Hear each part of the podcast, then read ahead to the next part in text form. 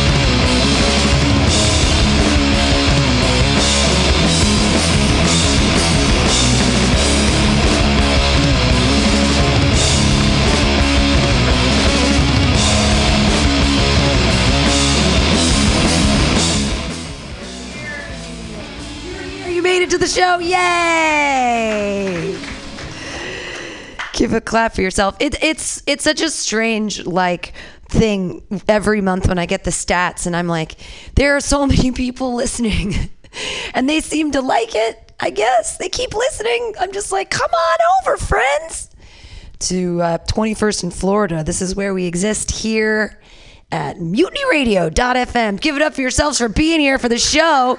Woo! Yes. Uh, it. Hey, it's a. You guys are actually the only reason I feel like you guys are a small audience is that I just came back from doing comedy in Little Rock, Arkansas, and people are literally twice as big. Like they take up two chairs, they feel like a bigger audience. You know, like six feels like twelve. They're just big people. It was fun. Little Rock was lovely. Uh, not to it's just it's such a bummer because I had I had so much material and I'm just I'm too little to make fun of fat people, so that's never gonna work. I'm like, what can I write about? I'm like, ah, you're not allowed to. I learned that in my years of comedy that no matter what, if you're white, you can't say the N word, and if you're skinny, you cannot make fun of fat people. People don't like it. It's okay. I shouldn't. I shouldn't be sizist. I, I mean, that's a thing, right? Uh, okay, this isn't what I wanted to talk about. But that's the thing when you have a bunch of comedians in the room, you're like, oh God, you got to try to make comedians laugh. I better talk about like touching baby dicks or something weird. Like, I am a nanny. It's okay. I touch baby dicks for money. There's a difference. I am I am a nanny though. It's I do. I take I take care of people's children. They trust me. It's weird. I have so many keys. You wouldn't believe it. Like I was on the bus and a small child was like, "Mommy, why does she have so many keys?" And I looked the kid in the face and I was like, "People trust me." So creepy. Just trying to creep out the kid. Cool. I am. I am. I am a nanny, and it's a fun job. Uh, it's like I. I. I cried recently because I was at the Thanksgiving table and my best friend's son, who's like a teenager, he's 17 now, and he looks at me and he says, Pam, you know what's so great about you? You're like, no matter how old you get, you're always going to be a teenager. And I started crying. I was like, that is the best compliment I've ever gotten, you know, from like a 17 year old boy. And he was like, it wasn't a compliment. That was, I was making fun of you in front of your friends and family. I was like, really? I didn't get that. Did you have a good Thanksgiving? You guys are raring up for Christmas. Did you go to a bad sweater party or is this like your regular look? This is the right. You like that? You're going with the bright colors and the sweaters and the Santa. Do you still believe in Santa? All right. Oh, you don't? Okay. No, no. I mean, I believe in the spirit of Christmas, and there were a bunch of guys down in the Tenderloin that are. dr- There was it was Santa Con last week, you guys. there were so. I, how can I not believe in Santa? There are like tons of them, and they're all drunk and running around, taking. It was like they thought that the questionably housed people were props or something. They're like posing with them, like selfie, like twelve beers Santa outfit and wasn't it wasn't an appropriate day for many people. Uh, but I do live in the Tenderloin, and wow. I, I play a game with small children. We hold hands, and um, when we see a pile on the ground, I say, Man or beast, man or beast. It's a fun game to play. You have them guess, is it man or beast? And what I learned from a four year old uh, is if it's up against a wall, it's always man. They understand physics at that age. I don't know how that's I don't know how that's possible. That's they're just so amazing. Every child has an iPad now. That's great. I'm I'm scared for like 30 years in the future where a, a, huge insurgence of like hand cancer is a thing. It's like like no one has hands. Can you imagine some like dystopian novel where no one has fingers or like your fingers start to fall off once you're 40 and they were like that they, those were the ones that were born with them in their hands. Like you know like, I'm just waiting for some new like their, their finger falls off. They wouldn't tell you though, right? Like if you're junior hire who's been using all this touchscreen technology since they were born, they're like swiping, swiping for you, and their finger falls off. They you wouldn't know. They don't talk to anybody anymore, right? They just you wouldn't see it. It would be like the hidden disease. Like people would like be wearing gloves or just thinking about the future, hand cancer. don't worry, I'll be dead from like real cancer, but they're gonna come up with or something. And I quit smoking. I did. Uh, smoked for 22 years of my life. Oh, you don't need to clap. Doesn't matter. I should have never started in the first place. Oh, was that just in my head that I thought I heard people clapping? Oh, no, you were really clapping. Yeah, I didn't quit just so I could be like, hey, everybody, I totally have a reason for you to clap for me now. I used to do something dangerous and abusive to my body, but now I was just worried about the wrinkles around my lips. It was pure vanity. It's the only reason I quit. I love smoking. I miss smoking so much. But I was really worried about those funky wrinkles. It's like when you put lipstick on, which I don't usually do, but when you do put it on and it travels into the trenches, like the deep trenches, it feels like World War One veterans are inside my lips, like having a, a war with my psyche. They're like, "You'll never be pretty again. You're old now. When will you figure it out?" it's I just I loved Halloween because I got to, you know, be sexy and it's the only time of the year where I really feel like I can wear hot pants without people making fun of me. You know, like, you know, not a hot pants crowd. No. I was at a strip club last week uh, doing comedy, but I there's no shame in the game, so I just sort of dropped trow and just like let it all hang out. And I showed I wasn't worried because I have so much pubic hair; it's like a hair skirt it's like you can't see anything happening here. I did not feel any shame. But then I lifted to show everybody, and all the guys were like, ah! like they were horrified. Like they were, they couldn't, they're like, ah! like, ah! It was, you wouldn't believe that. There was a, there was a gap, like the air. It was, everyone was smoking pot in there, and the air was just literally gone from the room for them. Ah! They couldn't, I had no idea that, like, like feminist 70s butch disco bush isn't is that not respected anymore like that's was that ever? It was like, I feel like I want to be a new superhero who's just like, all the power comes from my pube, like a Samson, but a woman Samson, like with like, I could put guys in headlocks, like, feel the power of my hair. Ah. It's a lot. It's a lot to deal with. But I, that's the thing is like, a, I don't want to clog the shower at this point. B, I'm a feminist or whatever. And C, I'm lazy. But so thank God my boyfriend's in the room. He has no problem with the 70s disco bush.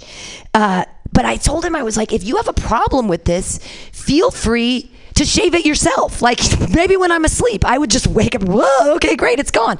The point is, I don't want to do it. He also plucks my face hairs, which is so sweet. The problem is, I'm so old now. I have ocular degeneration. I can't see close up anymore. And I can't, so I can't see my, I didn't pluck my eyebrows for three weeks because I couldn't see that they were hairy. And then I got in this light and I was like, ah! so he's been helping me pluck my face uh, because I, it's too scary for the world to see uh, what I look like. But we were out, and he does a great job. He's like my new esthetician. But we were in front of the bus stop, and the sun was shining on my face, and he looked at me and he said, "I love you so much. Like every day with you is just magic." You've got a hair right there. I've just I've got like pocket tweezers. Just hold on for a second. I'm like, not at the bus stop. He's at the he's on the army against my facial hair. It's just like he doesn't have to be a general. You can you can just be a soldier, honey. It's okay. Uh, but fa- the hair is great. Uh, I am a feminist. Knock, knock. Feminism. I can get my own door. Thank you very much. I can get the door. I think it's the precept of feminism. I don't know how that works. Uh, knock, knock. Jesus. Yeah, I didn't expect it from you heathens. Jesus, who? I know. Who was that guy? Is he an allegory? Is he in the room with us right now? I don't know what's happening. When I did that joke in Arkansas and they said, Who's there? I was like, This is the Bible Belt. I thought more of you people. And I got a really big laugh on it. I was like, Yes. I used to be a super Christian, but we want to get to the show. Fuck my jokes. Uh, yeah, that was 10 minutes. That's good enough.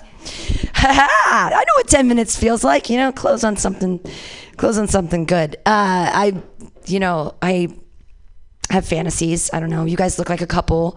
I don't know if you like fantasize together or how that works out for you, but I have a fantasy. Um, I want to be with a, an uncircumcised guy because I want to. I want to pull up his force. I want to pull up his dick, and I want to pull his foreskin up over his dick, and I want to put whiskey in his foreskin because I want whiskey dick for real. Can I finally get what I want? You know, it's twofold. Um, one, I am an alcoholic and I like new and sexy ways to drink whiskey. Uh, and two, boys are gross and you have to clean out all that schmegma. They're gross little creatures. Uh, all right, thanks. I've been Pam Benjamin. You're here at the show. You can clap for me. Yay! Zoobada doobada dow. Uh, it's Pamtastic's Comedy Clubhouse. Consider yourselves warmed up. We sing a little song. If you know how it goes, sing with me, and then get ready for a fire show. You're here for fire. There's a couple of it's really it's really good lineup of incredibly funny people, and I'm I'm humbled and honored that they're here tonight for the show. Uh, also, the actual audience member. Yes, real people. Okay, so here's how the song goes. M U T I N Y comedy clubhouse comedy clubhouse. comedy clubhouse. Together we will bring our jokes up high, high, high, high.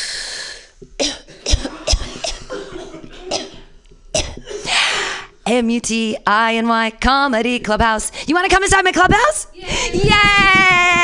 Yay! I am so excited for tonight's show, and I hope you guys are too. Your first comedian of the night. He's a champion. He just opened for Jen Kirkman at Cobb's, which is awesome because I read her stupid first person novel like four years ago.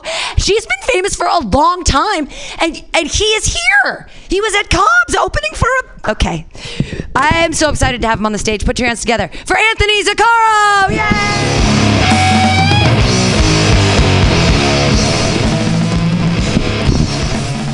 All right. Uh, how's it going, everybody? Good. That sounds about right. It's okay. Um, I uh, I look like a lot of things. I'm realizing. Um, I look like someone uh, got mugged by Seth Rogen, and I'm the police sketch. Like they, they got a few things right, you know. They didn't really remember. I look like uh, if someone's never seen a Jewish person in their life, and then they had to draw one. You know, just of stuff they've heard you know, just like penciled it in. Um, I look like Mark Zuckerberg if he was human. I basically I just look like I have a face that just is like time has passed. Like that's that's my face. Like I, I people think they know me all the time. And I'm like they're like, hey, I think I know you. I'm like, hey, I think you're anti-Semitic. Um, I think you once knew a Jewish person, and then now I'm in front of you. Um, but I'm not. Um, I look Jewish, but I'm not Jewish. Um, like I, I, look Jewish. I mean, it could be worse. I could actually be Jewish. Uh, that joke never works, but I love it so much. I love that joke so much. Uh, but yeah, I mean, like, I get why people think I look Jewish. I check all the boxes, you know. Like, I, I get it. Like, I'm not like a six four black man. Like, are you Jewish? No, I get it. Like, I'm Italian, so close, right? Like it was close enough. Like right around 1939, it was close enough. Like some of us Italians, we got in the wrong line. We saw smoke. We thought there was a deli. That's the longer version of uh, at least I'm not Jewish. The previous joke. I like to start out with anti-Semitism, and then you can just go up from there. Um, my head looks the same upside down as it does right side up. We know this already. Um, you're looking at me like this guy looks like a microphone. This should be better. Uh, uh, what else? What else? My name's Anthony. I like my name. I feel like white people are just getting weird with names lately. Like, did, you, did we catch the ABCD? ABCDE, that woman that named her kid ABCDE and then had the white Christian balls to be uh, offended that people there was like pushback to that at Southwest or whatever. Like, oh yeah, Delta drags people off flights, but Southwest makes fun of your shitty kid's name. Um, yeah, that's way better airline. Um, but yeah, uh, she named her kid ABCD, which is fucked up because the kid has mental disabilities, right? Like, I, I read that, and that is interesting because the first time that kid wrote her name down, the teacher must have looked at it and was like, "This is way worse than I thought." Uh, uh, I we need to we, I need to call some people. She just I don't know. She just wrote the first five letters of the alphabet. They're right up there on the banner. I don't know if she I don't know if she knows her name. Um, I found out the other day as well that there was a white woman named her white son Blade. Blade. She had a white kid, and she named her kid Blade. That kid's gonna look like how he looks and have to introduce himself his entire life. There's a Y in that name also. I'll let you find out where. Um, there's always a Y. But yeah, uh, that kid is gonna like, hi, my name's Blade. Blake? No, much worse. much worse. The, my parents hate me is silent. Uh, uh, the, the, what's the whitest name? The, what's the whitest name? Shout it out. Chad. Chad. Chad is a, a, very white name. Chad's like if your name is Chad, conversations about you start when you leave rooms. That's that's just a fact about all Chads. Uh, what's what's another white name? Shout it out. Mervin. Ooh, that's that is racist white. That is old old white. Marvin. Mar- Marvin is a little blacker than Mervin. Mervin Mervin is like wizardy and like grand wizardy. Mervin. Like, I know a bunch of white people. Like, I look like this. I know a couple people named Mervin. Um, but yeah, like, like there's a department store that failed called Mervin's, and it's yeah. And another white name Ross. That's also a department. White people are named after department stores. Um, what's another white name? Last one. Todd. Todd. Yeah, that. Todd is like mid-level accounting manager white, just straight like water cooler white. But there is an answer to this. The whitest name is Chance because that's just white people naming their kids something they'll always get, even if they don't deserve it, right? That's just they're just getting away with murder on that one. Like, oh, this is my daughter Chance. Oh, and my other kid Financial Security. It's nice, yeah. And I'm uh, and I'm Second Chances, his mother. Uh, what else? Um, I, am a f- huge fan of hip hop, as you can tell by the everything about me. Um, I love I love hip hop. The I, I lately I've been looking far too into certain lyrics though, and it's like uh, it's bad. I should I should stop doing that. Like Redman, Redman has a line where he goes, "I got a 1.1 on my SATs, but I still push a whip with the right and the left AC." So you got a one point one on his SATs. Don't you get like 30 fucking points for writing your name? Like, he must have just wrote down the first letter and then just like, R? His name's not even Redman yet. He's in high school. Um, but yeah, I got a 1.1 on my SAT, SATs, but I still push a whip with the right and the left AC. Uh, that's standard right? Like this, like this guy's bragging about having air conditioning on both sides of his car. Like I want to hear more Redman songs where it's just like, yeah, my whip has a gas and a brake pedal. Four windows in this bitch, riding down the yeah. Um, Lloyd Banks, remember Lloyd Banks? Exactly. Lloyd Banks has a line where he goes, uh, "I'll be caught dead if I'm with an old snitch. I've been gang banging since Jaws was a goldfish." A uh, couple of things with this. Uh, does how, what does Lloyd Banks think baby sharks are? That they they start out as goldfish, like that's that's like, and all I, I'm just picturing Lloyd Banks with his son, just like he just got him a goldfish, and he's like, "See, there you go, son." And then the kid's like, "Dad, why is the tank so big?" He'll grow into it. He'll grow into it. But then we got to get rid of him after six months. I'm not trying to be LL Cool J in Deep Blue. Didn't he live in that movie? Oh yeah, that's right. That's the exception black people die first in movies. That's that's the that's the joke there. Um, what else? What else? Uh, Warren G. Warren G. has a line that's uh, "What's next? What's next? What's NXET?" Well, you, you got it right the first time, and you got it right the second time, but then when it came down to spelling it, he wrote N and then thought, what's next? X E T. Uh, there's a reason I don't tell these jokes. I'm going to move on. Um, all right. So I found out the other day that there's a rapper named OJ the Juice Man. OJ the Juice Man. I didn't know you could do that. I didn't know you could remix a killer's name and that's your rap moniker now. I didn't know that was possible. Like, what's next? Lil Wayne Gacy? Lean Harvey Oswald? John Wilkes in the booth? Notorious BTK? Steezy Fromm? Jay Z Dahmer? Bonet Thugs in Harmony, the brother? We all know he did it. And Suge Knight every time I tell that joke, I just even even though there's silence because no one knows who Suge Knight is in most rooms, um, I just get grateful that Suge Knight is not in that room as well. Kanye West has a line where he goes, uh, "If I fuck this model, and she just bleached her asshole, and I get bleach on my T-shirt, I'm gonna feel like an asshole." He starts a song this way starts a song this way. I actually think this is the least Kanye thing Kanye has ever said. So at first he starts it with if I fuck this model. I thought Kanye was a when I fuck this model kind of guy. He really seems like a when I, but I think it's because he's married and he can't like speak in definitives like that anymore. You know, like he's just like when I fuck this model. Kim just gives him a side eye over her phone with a selfie light. She's just like if if I fuck this model and she just bleached her asshole, and I get bleach on my t-shirt. Wait, Kanye keeps his t-shirt on during sex. Kanye, you're not a fat guy at the pool. What do you like? Like, like when I imagine Kanye having sex, which is nightly, by the way, because of a head injury I suffered as a boy. I just think like it's just like that scene in American Psycho. It's just mirrors or cameras everywhere. He's not even paying attention to the girl.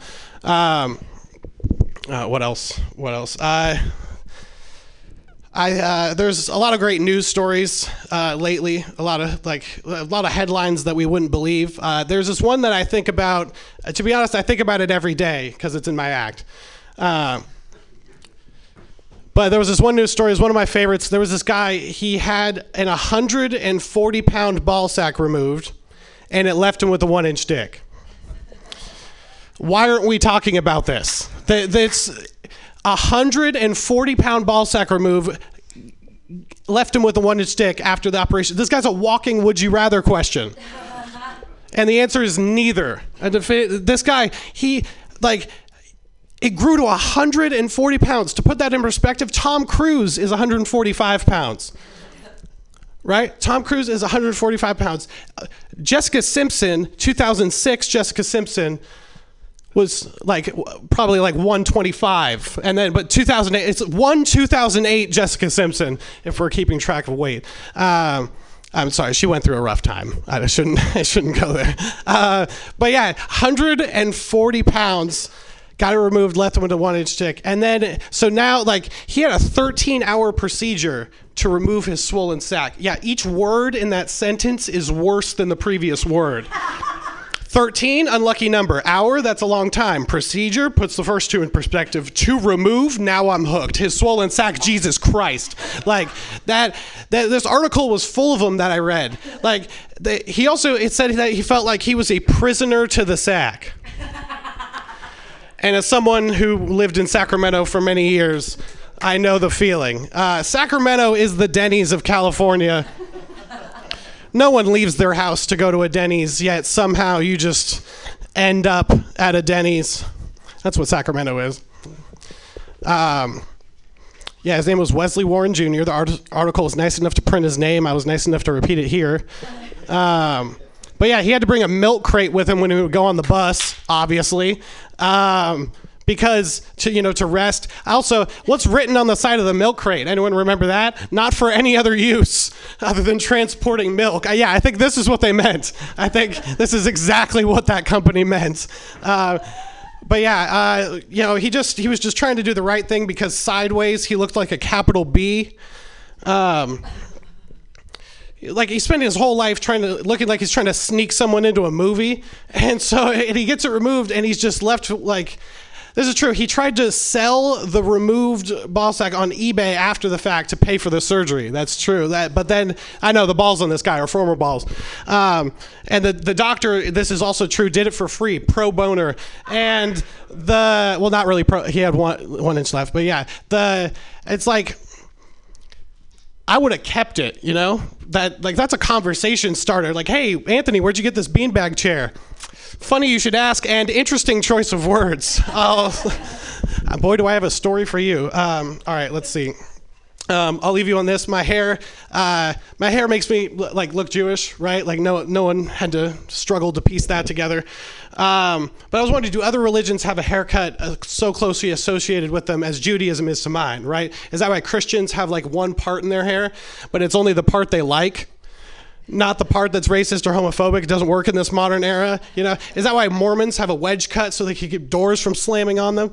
And uh, that's why bald people are atheists. There is nothing up there. All right, pay him, everybody.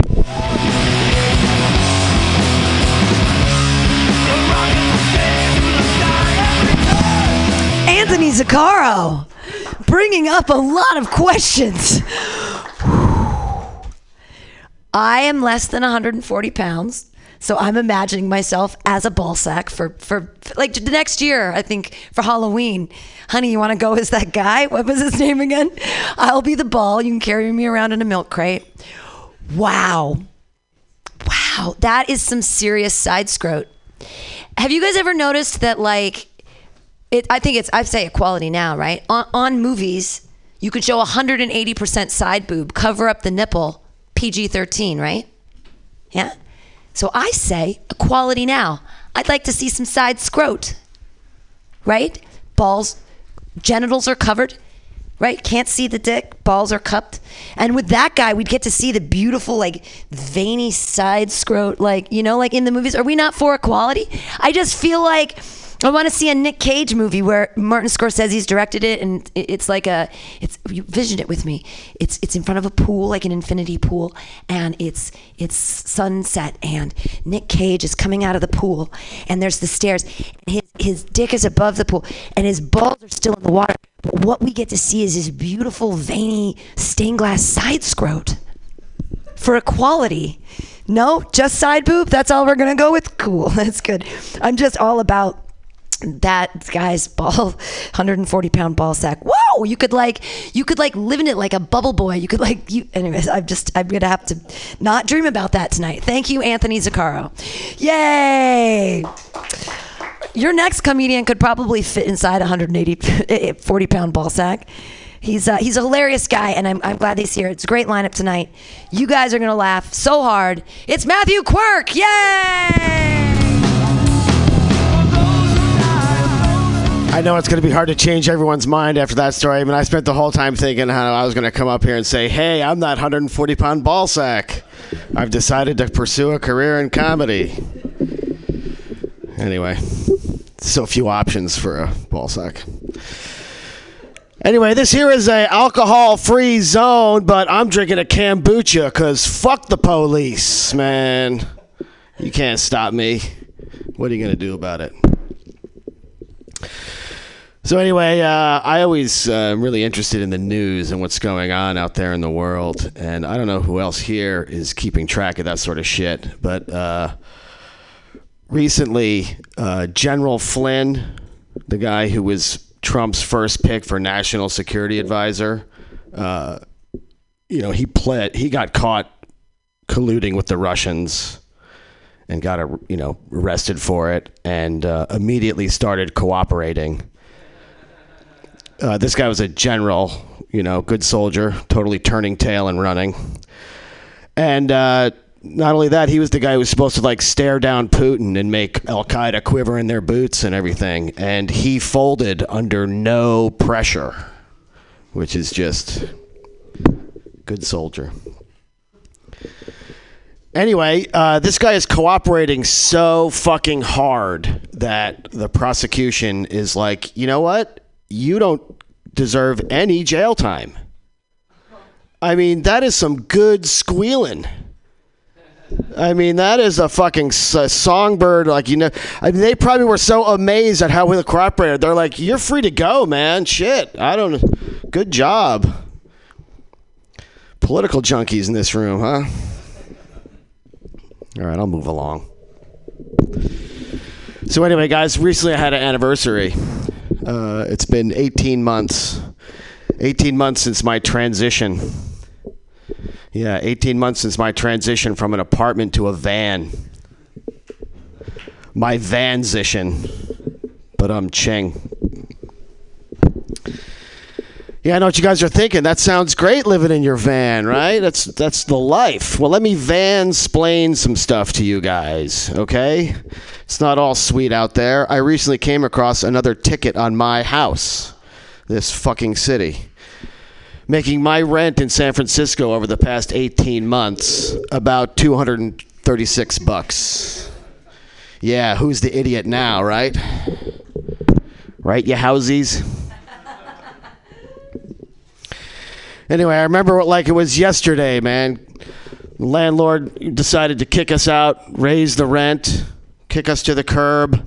So I had to like emergency look for somewhere to live in San Francisco. Anybody done that recently? Oh, the humiliation. You got to move like miles away, bridges away. You got to do this shit called shared rooms. You guys know what a shared room is? Nobody? Somebody? Anybody? It's when you're in the same bedroom as another adult that you're not fucking. It's like, no way, man. And then, like the applications they have you fill out, it's not just the humiliation of my credit score. They're asking me questions like, you know, what's your spirit animal? I'm like, what the fuck? You know, they're like, what's your theory on bread? I'm like, oh shit, is this a gluten free household or something? And I'm walking into a buzzsaw. And they're asking shit like, you know, what's your what's your theory on what home means to you? And it's like, shit, man, I already don't like these people and I haven't even moved in yet. Like I don't want to date my living situation, you know? I just want to fucking I just want to lay my head. So anyway, I moved into my van. And it's great, man, but it's not all Guns and Roses out there, right? I mean, for one thing, I thought I'd get a lot more pussy in that thing. I thought chicks would dig the murder van. I mean, now that I'm a van sexual and all, I thought I'd be getting. I mean, come on, ladies, what's the deal? I own my own home in San Francisco, right? It's got to be worth something. But I know what you gold diggers are thinking. What neighborhood, right? What neighborhood? Anyone I want. That's what neighborhood.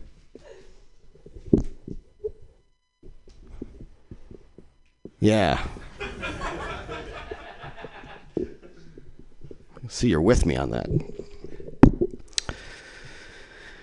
Yeah, but you know, there is troubles out there living curbside. I mean, you're breathing all your free air, right? Wasting all your free time, no longer under the yoke of a landlord till you blow your internal manifold gasket. Man, I was leaking fluids all over the place. I'm a full vanny now. But anyway, I dropped my van off into the shop and then I drove my car here to this very important gig for you people. That's right, I own a van and a car because I'm San Francisco homeless. More of a homeless sapien, if you will. But anyway, people are like, what are you going to do to fucking break that cycle? I'm like, what cycle, you fucking housey? I'm kicking it out there. Oh my god, it's taking my picture. this was meant for airwaves only. Anyway, uh, yeah, so on their curbside, right?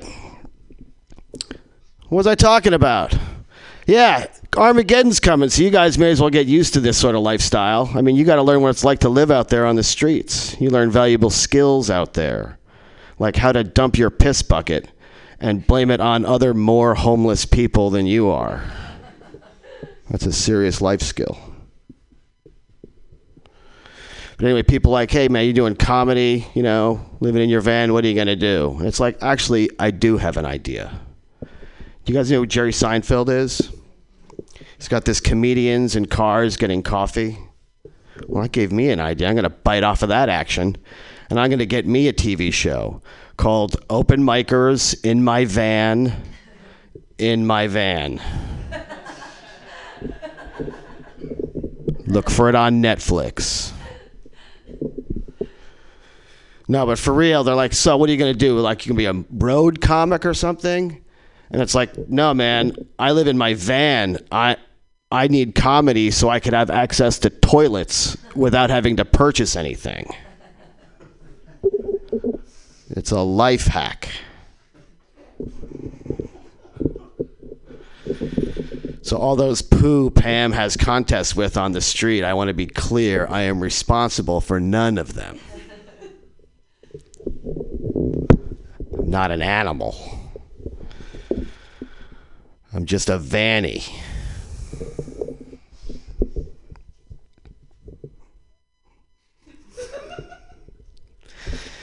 Anyway, why not live in a van? I mean, Armageddon is just around the corner. I know you guys feel it, right? I mean, it's coming. And what are you guys going to do about it?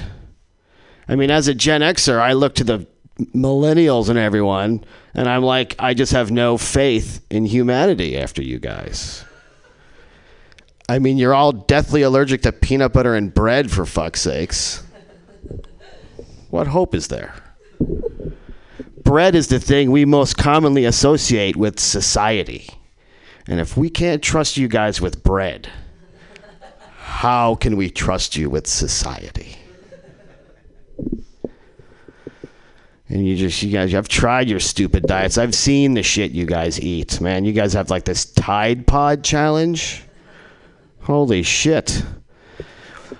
My generation and every generation before me, we used to eat dirt. It gave us grit.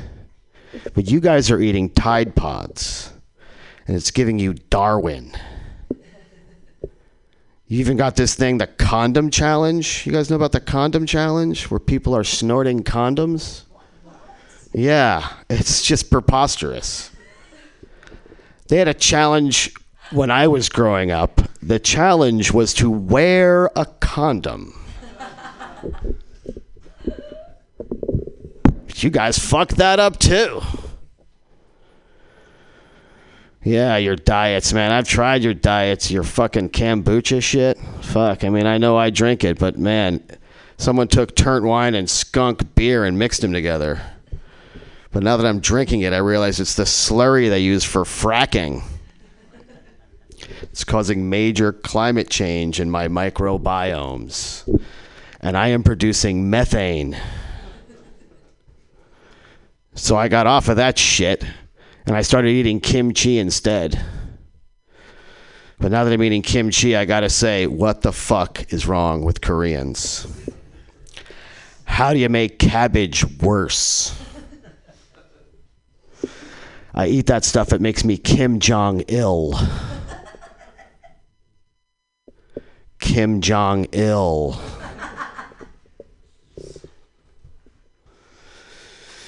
Yeah, and since we're talking about Bush earlier, your whole generation, you're too soft with that too, man. When I was growing up, that was the jungle down there. You were in the Nam looking out for Charlie and shit. You didn't know which way was north. The orgasm was still a myth. The G spot hadn't been invented yet. And like the clitoris was like the Mayan city of gold swallowed up by the jungle. Now it's like the Iraq war down there, man. Nothing but scorched earth. No mystery. Nothing between you and Baghdad. And we didn't have the vagina monologues or Google Maps to help us out. We just had to learn by doing, and it made us tougher. made us tougher. All right, enjoy the rest of the show, everybody.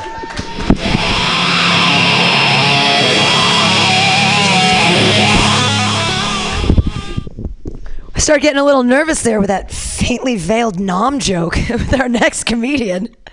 uh, I'm so excited about our next comedian. When I was a little person, I watched a show called 21 Jump Street, and there was an actor. And I had a crush on him, and everyone was like, oh, it must be Johnny Depp. Nay, Nay, his name was Dustin. And the thing that's so sad is that it took me until this time in my life to know how to actually pronounce his last name. I forever thought he was like Nagayan. I'd be like, oh my God, that Justin, that Dustin Nagayan on 21 Jump Street is so hot. And now what I have learned as I grow as an adult that it's all a one syllable language. And I've learned that from your next comedian. I'm very excited to have him here. He is a teacher of people through his comedy. Look what I've learned. He helps people in courts and stuff. Like, he's amazing. I don't know if you're a DA. No, you're a. Is that the wrong thing? I don't know. I don't go to court. That's the opposite, the complete opposite. He's a He's the one who helps the people against the DA. Public defender. He's the good guy. He's the best guy. And now I know how to pronounce his last name. it's like I try. I, okay. Everybody put your hands together for the very, very funny. Valeska, Nguyen!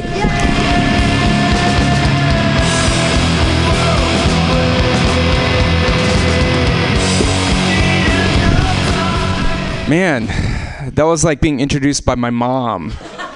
It's like, no, no. Other side. Other side. Public whatever. That's fine. I know you're proud of me because I'm a lawyer, right, Pam and Mom and rest of the family. Uh, my name is Velasca, and at least one or two times in a day, I have to clarify that I'm not Filipino. And each time, my kids are like, whatever. Mom is Filipino, which means we're a Filipino, and I'm like, yeah, whatever. You're probably right. My name Velasca comes from where I was born. I was born in Alaska, and my Vietnamese name is Viet, V I E T. It's like the most common Vietnamese name, like John or Joe. Uh, but my parents left the day Saigon fell to the communists.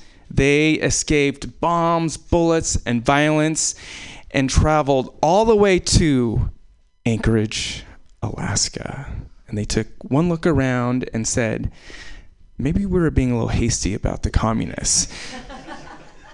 like they were told about uh, roads paved in gold, and they looked around and there were no roads at all. I mean, my mom experienced some real culture shock. Uh, she was pregnant with me, and my two older sisters were tiny. They were really, really little. And my dad was a longshoreman, so he worked the graveyard shift. One night, very recently, when they arrived in Anchorage, they heard pounding on the door, and there were masked people shouting. My mom thought she had traveled halfway across the world to be murdered, but it was worse. They were yelling, Trick or treat! That is the worst thing you could ever do to a poor refugee family is to demand and beg and take their food. You are not going to take my mom's whatchamacallit even from her dead fingers. Never, never. Uh, but you know, I am a public defender. I am a dad and I love stand up comedy. Uh, I have a really busy life, so always uh, really perplexes me why my wife wants another baby. Look, don't get me wrong, I love our two kids, but I know I would hate that third one. Knowing our luck statistically, that next kid is going to be a sociopath. So we did the next best thing. We compromised and we got a puppy.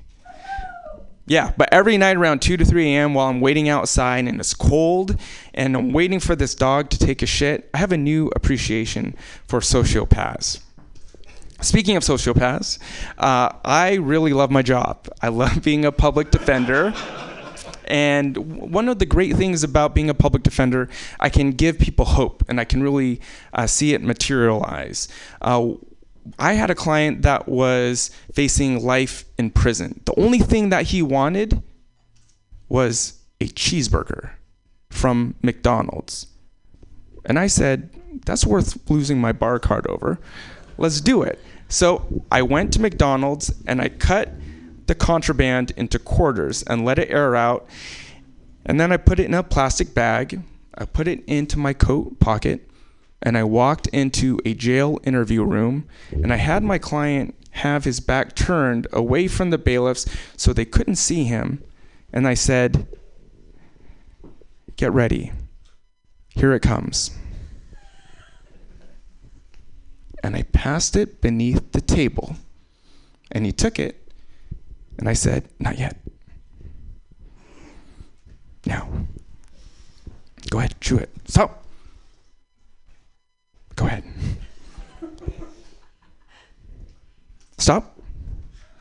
You're good. You Ready?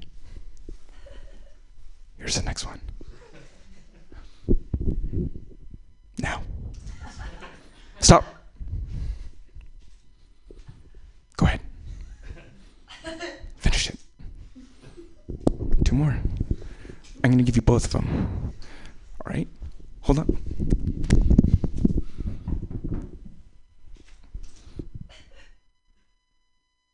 Now.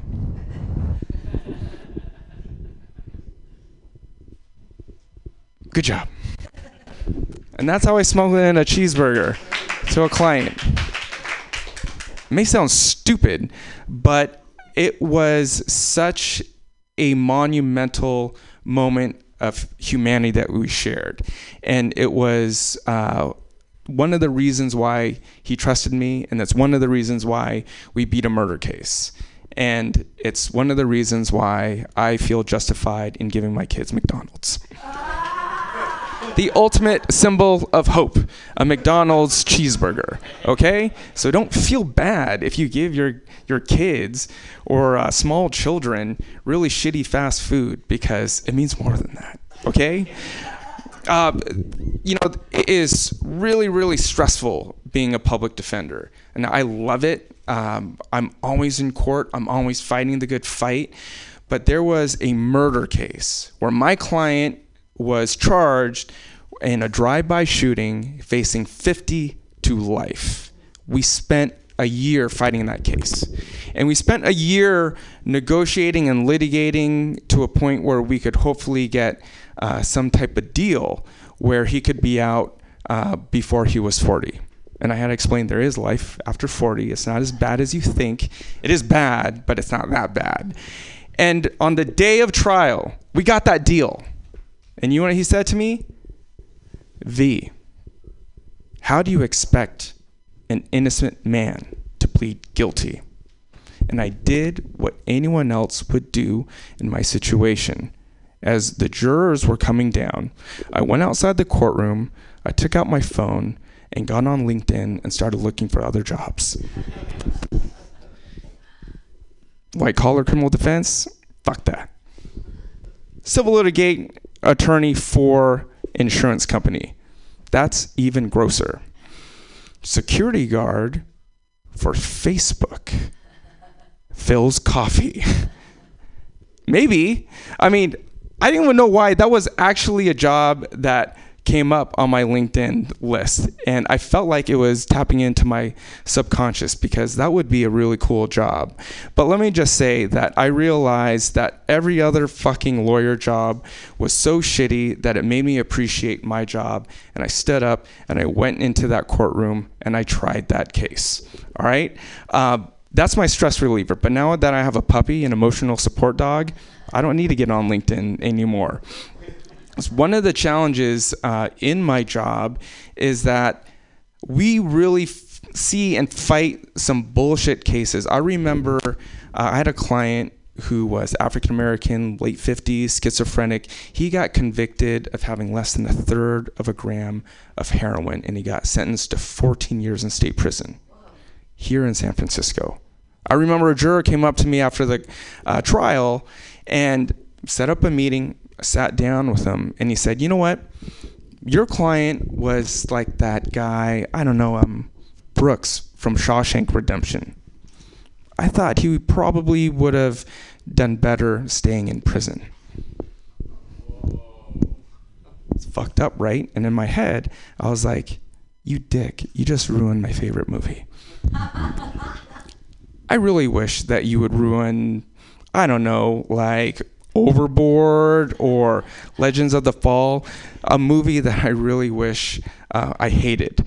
But it doesn't stop there. It does not stop there. Uh, one of the the uh, things I, I really enjoy about the job is you never really know what to expect day to day it's challenging. It's always fascinating. I need to connect with my clients. One time, I had a client who was completely shackled in County Orange. He came out into court, looked me up and down, and said, "It's true story. I ain't letting no chink represent me." And I turned to him and I said, I ain't no chink. I'm a gook. And he nodded and we moved on. Like, you want to be racist? I'm going to be more racist. All right? You like sports? I like sports too. You want to talk politics? I'm down. Whatever it takes to connect. All right? Because when people ask me, man, it must be so hard being a public defender. Yeah, it is. But I feel like it is such a break from being a dad. for for like you know like a moment in my life especially when i'm in trial and i see all the stress uh, i forget that i have a minivan and i wear crocs when i'm not in court. That is real. That is real. And it is gratifying when i can forget that particular moment. This is frustrating too just being a public defender being in the criminal justice system. I really find it uh, just so frustrating when all my progressive friends ask me, How can I get out of jury duty? Right? I mean, in one moment they're like, Black Lives Matter, unless I have reservations to French Laundry. Or like they're like, hey, hey, ho, ho, racist cops have got to go. Hey, hey, ho, ho. Uh, I just got tickets to Burning Man, and uh, there's no way I could refund them at all because like my girlfriend's dad is coming to, and this is the first time we're all going to be together. So I would um, just like to get out of jury duty. You know who really loves jury duty? Racists. I have seen it firsthand. So I always encourage my friends to, when they're in court, at least stick around for a day so I can press the prosecutors to waste a peremptory challenge. I know that's a really deep legal joke. Uh, that's just for me. I apologize. It was there. It was there. Uh, but I am very, very appreciative of you know what I get to do. Um, and this is pretty amazing just being here, you know, cracking jokes. I mean, I, I feel bad. This is one thing, too. I know some of my friends showed up, and I don't really believe in social media. So it always amazes me that people are following and really listening on social media, which makes me think that um, I should not post anything on social media anymore. No, but I, do, I really do appreciate uh, all my friends who are here to support local live comedy. Uh, that's my time. I, I really wish I had double the time, but I'm really pumped to see some other comedians who are 10 times funnier than me. So thank you very much, Pam. Give it up. Pam's Comedy Clubhouse. Alaska Nguyen, everybody. Public defender, dad. What doesn't he do? He's gonna be doing tire changes out on the street there in a little bit. Gonna uh, help birth a baby or something in a bathroom. He's saving lives. It's amazing. Uh, I, I haven't I do I have been to jury duty. I go, I religiously go. The thing is they don't want me. like I get up there on the I always bring a lot of flyers because I find it to be a really good marketing opportunity, you know, to pass out flyers to everybody.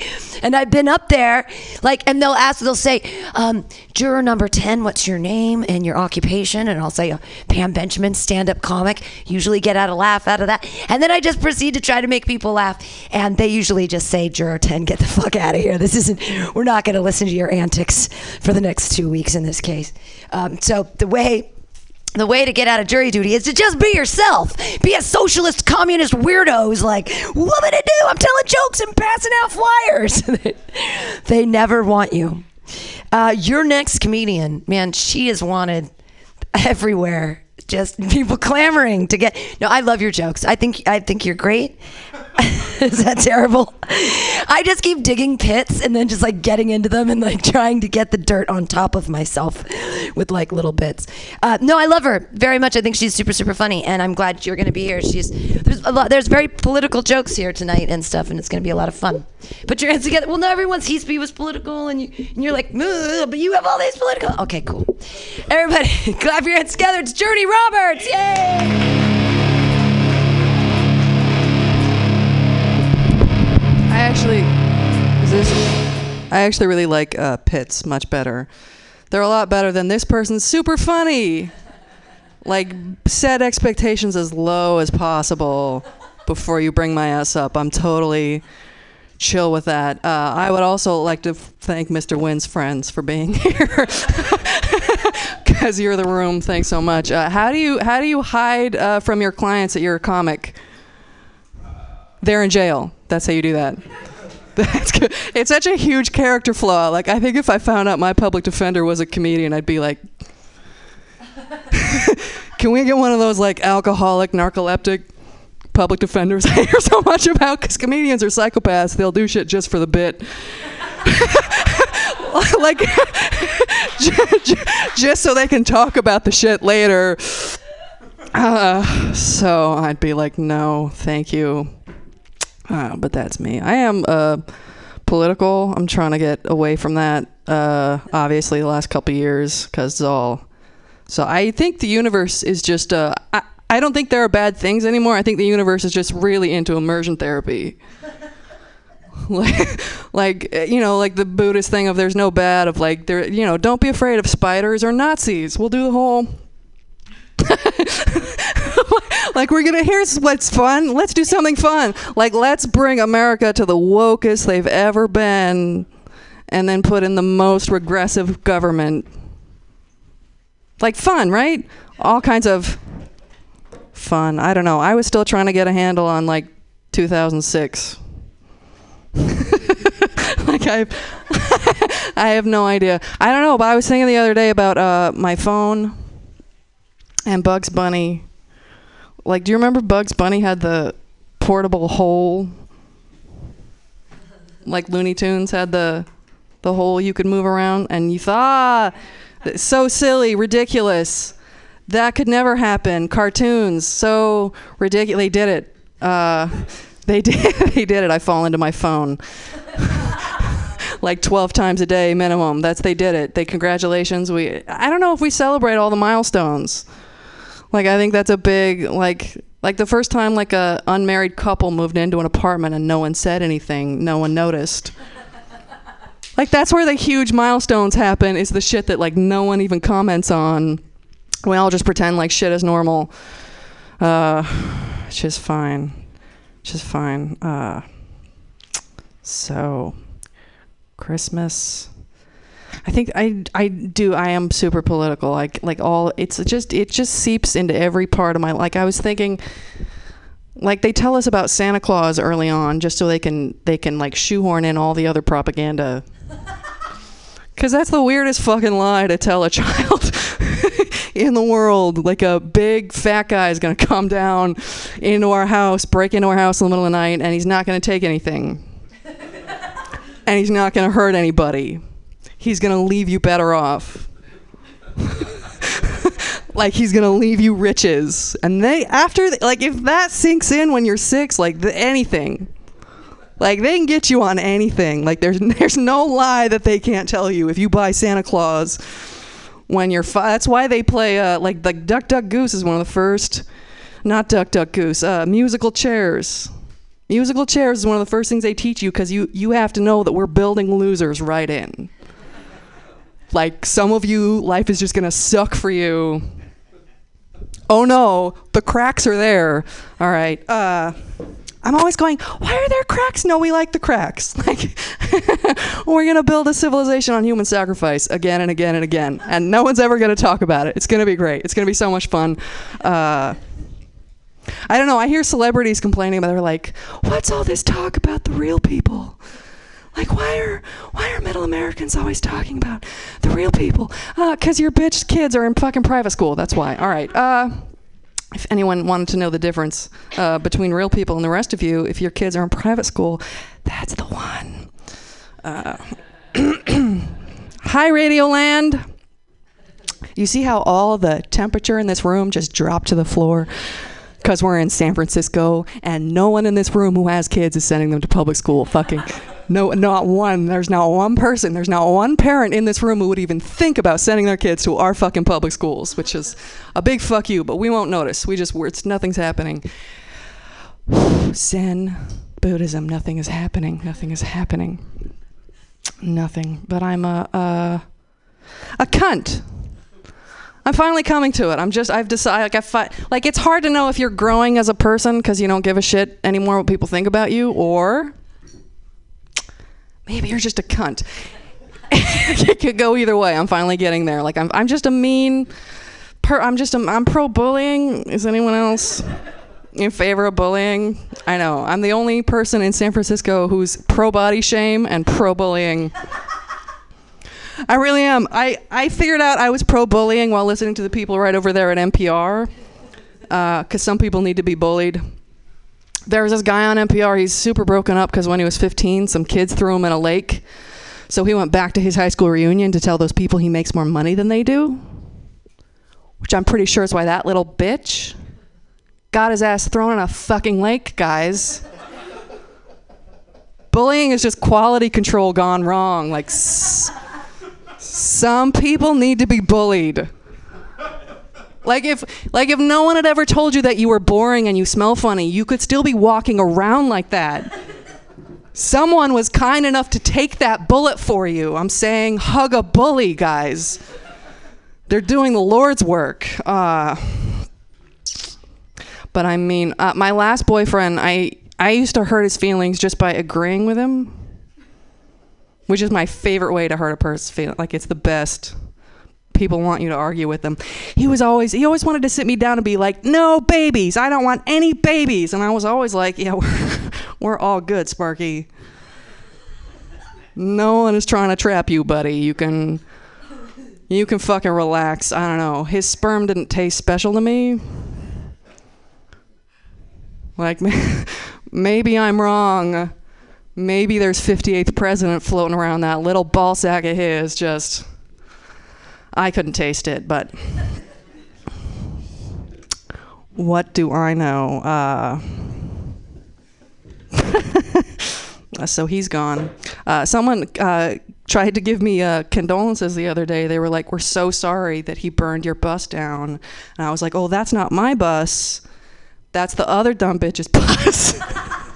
Because now two dumb bitches have bought that guy one. Bu- All right, I'm one of them. No judgment. I'm just saying. Sometimes that's all there is in life is you have to look back and go, well, at least he didn't burn my bus down. Some, sometimes that's just what there is in life. Um, Matthew, I know all the good pee spots. Hit me up later. Uh, I thought I was hot shit because I owned a bus in the world. Now I'm just one of the dirty van people. like Matthew. uh, I come from car people, so I really felt like I was moving up in the world. You know, you want your kids to do better than you do.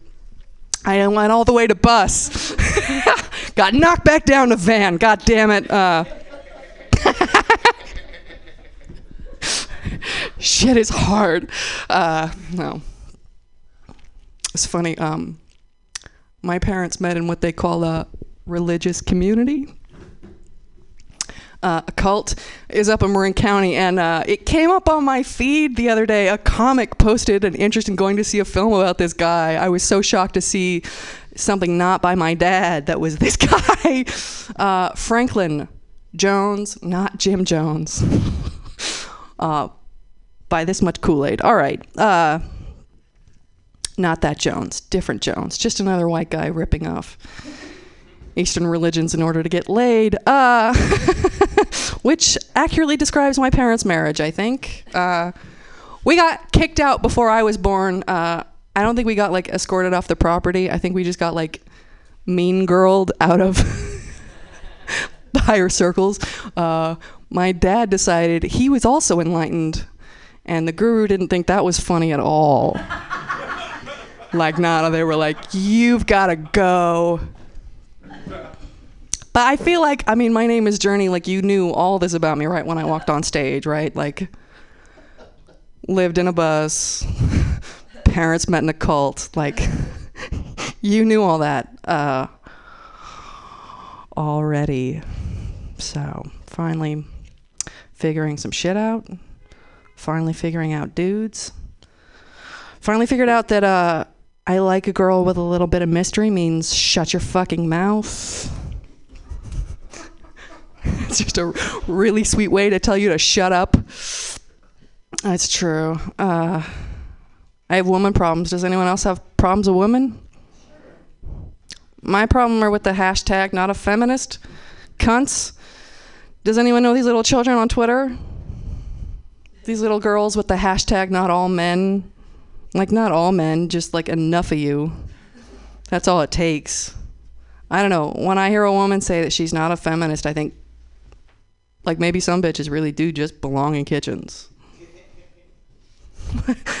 like maybe maybe they were right about some of us. If a woman ever tells you she's not a f- feminist, I recommend you get your coffee order in right there. That's what that girl's there for. Uh, for feminism. This is all in the name of progressive feminism. I told you, you have to be mean to people. It's important. It's really important. I'm not saying you should hit your kids. I'm saying you should leave them places and hope for the best. It's really important that we're mean to each other in order to be kind and not nice. And I'm not ending on a laugh. There's this Maya Angelou quote people trot out all the time. She said, People don't remember what you do and they don't remember what you say. They only remember how you make them feel. And that is why I don't respect you. Have a good night.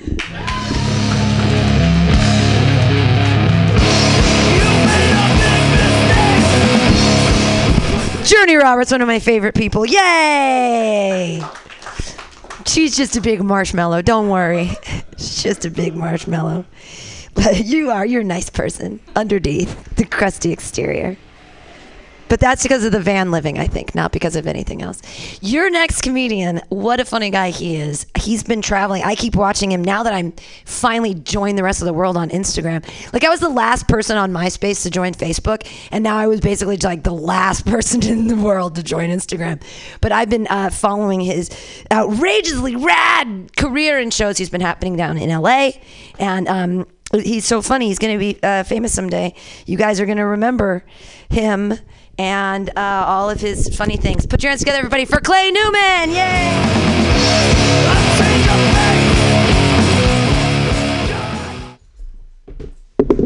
You go for Pam, man. Running this great fucking show. 37 years she's been running this show. It's amazing. Nobody tell Pam about Snapchat. She doesn't need to know. She's good on Instagram. Like Pam gets on Snapchat, it's just gonna be fucking pictures of her getting her cats high all the time. Just real, real lucid shit. Uh, you guys are awesome. Thank you for hanging out at Mutiny Radio. Just if bad cocaine was a building, that's what Mutiny Radio would be. Uh, it's just like all of this art is meant to talk about it for 30 seconds. They get bored and move on to another piece. It's really good. I like Mutiny Radio a lot. Uh, and I appreciate you guys being here. I don't know if you know this about us stand up comedians, but we need you guys. We do. We need you. We can't do this without you. There's no band practice for us. There's no rehearsals. I'm apparently not allowed to say a joke in the shower and then proclaim, ha ha ha ha ha. That is pretty funny. We need you guys. You realize if none of you were here right now, this wouldn't be a performance. Logistically, if none of you were here, this would be schizophrenia. this would just be another problem wandering in from BART. It's like that old saying, you know, if a comic tells a joke in the woods and no one is there to laugh. Did I get too fucked up on that camping trip? I don't know. I'm telling zingers to trees again. I may have. That's my camping buddy back there. Me and Sun Tzu, we've had some times with those trees. It's like, stop calling him Willow. That's an oak. Fuck you, Sun Tzu. I'll call my tree friend what I want. I do like part of the allure of Mutiny Radio is you get to hang out in like like the mission, the proper mission, the old mission, the Donna Terra's mission, where people just serve you tacos off of a loose grill, just like just a grill they made from IKEA. Just they assembled it half from IKEA, half from whatever the Chinese version of IKEA is. They just fucking threw a grill together and they left it on the sidewalk for you. I fucking love this neighborhood. Uh, it has changed though. It it has all of a sudden a financial diversity that never used to exist in the mission. All of a sudden, on a single block out here, you could see the wealthiest person that's ever existed walking by a level of destitution that Charles Dickens couldn't come up with in a fever dream. Like one block, one block, you're walking out 21st and you just think like the fuck is that the actual Monopoly man? What is happening? Why is he on a power scooter? I don't get this city anymore. This is silly, man. Ah, come on. Are you pooping and shooting heroin? Jesus. How do you have such good balance? But it's all good. I'm not complaining. They're all my brothers. It's all family. You know, we're, we're all the same people. Because deep down, when push comes to shove, both of those folks are just like, well, you have a fuck Trump, right? So it's all good. We're all friends. Yeah, goddamn right. Thank you, Pam. I'm dressed super fancy right now. I, I should address it. This feels weird. I feel like like this is me trying my best, and apparently my best is like the jazz pianist on a cruise line. That's what this look like. Even me dressing up, I still look like the help, like, or at best the talent. Like that's never part of the party. I feel like the most I've achieved is you guys are assuming that it's a nice whiskey in here and not a shitty one. Like that's that's the most the suit has done for me is you're assuming that it's Bulleit in here and not Jim Beam like it actually is. Cheers, y'all. Uh, yeah, this is. It's weird. Like it is weird to me, and I know it's weird to the rest of the world because the guy that runs the liquor store commented on it. Like I am here often enough to where he just looked at me and he's like, "You're looking good today, my friend." And I'm like, "Oh, you have a racist accent that I gave you. I'm sorry." You ever realize you shouldn't commit to something and then it's too late? Then it happens and you just have a whole fucking Apu moment. Just, uh, it's gonna be a documentary about this, Pam. This is gonna be rough. It's bad. I gotta stick to white accents. That's safe. Just angry gay Germans. That's like that's the world you're allowed to make fun of. Just effeminate Germans. I can't do. I can't do a soft German. There's no like if you ever hear a German that's not yelling, fucking run. It's like there's the only thing scarier than a German yelling is just a German who has something to whisper into your ear. It's poison. Get out of there. Run away from that whispering German. It's scary. The only thing scarier than a whispering German is a high-pitched Russian. That's the only thing cuz every Russian lives in this beautiful low octave. Yes, it is like this from the vodka. But then if you ever meet this Russian who talks up here, they're gonna murder you. You're gonna die immediately. They're gonna turn you into vodka. You think it's made of potatoes? No, it's made of Americans. That's how they get their power. I had the only person I ever met with the high Russian voice. It was a, it was actually a singing instructor that they assigned to us. I went to San Francisco State. Go Gators. Uh, we didn't have a big budget. We had the budget for, I think, escaping refugees. I think that's what happened. Like she wanted to get out of Ukraine, so we made her teach some stupid stoners how to sing. Uh, that was the deal, and I think she got the worst end of it. I tried to learn some stuff. I tried to. I listened. The best lesson she ever taught us was you must sing from the stomach. Everything must come from the stomach. When I learned how to sing, my teacher, he tell us, you sing from the stomach. And when you don't, he knee you in the stomach. And then you don't forget. Horrifying. Horrifying. We're just headed to Rift Town right now. That's what's happening. Just Mutiny Radio is just a fucking one-way ticket to Rift Town. I love that. About say you get to see like you know when you're watching a Netflix special, you're like, God damn it, this is so amazing and polished. I wonder how they come up with this shit. It's drunk right here. That's how it happens. That's how it goes in front of you, lovely people. I'll tell you a little about myself. Um, I am an up and coming comedian. You know, uh, I'm a working actor, which, as you all know, means uh, I drive for Uber. Yeah. Yeah, I'm sad to say, but I'm giving one of you a ride home after this. So, hush hush about the whiskey thing. You know, you, you, you don't say nothing, I'll get you home safely. It'll be fine. I'll stop that ride early. That last couple blocks, those are on me. I'm your buddy. People have weird questions about Uber. They're like, you let strangers in your car? Like in San Francisco, you just let strangers put themselves in your car. Who's the craziest person that's San Francisco? I bet the craziest people get. What's the craziest thing that's ever happened in your car? And I think that they're thinking of the bus. I've lived in San Francisco for 13 years. Muni's how crazy commutes in this town. You know, you need a credit card to get in my car. Shit can't get that wild. There are rules in an Uber. There are no rules on the bus. It's the Wild West out there on the bus. They say there are rules. They say there's a camera at the front of the bus to enforce the rules. But if you look closely, that camera at the front of the bus, that shit's just a sticker. Just peel it off. Do whatever you want. Like I've never had somebody get in my car, just for example, uh, pull out a swisher and a knife. You know where this is going. Cut the swisher, dump the tobacco on the ground, which is rude. Fill it with weed and shrooms, which I didn't know you could do, and then smoke it via transit. That would never happen in an Uber. That's a fine, probably. Like definitely a one star rating. I've seen that shit on Muni seven times. Seven times! It's exciting, but it's scary. I don't know how to react. You want to ask if you could hit it, but he's still got the knife out. Like, okay. Mixed messages, amigo. I guess that one's a solo blunt.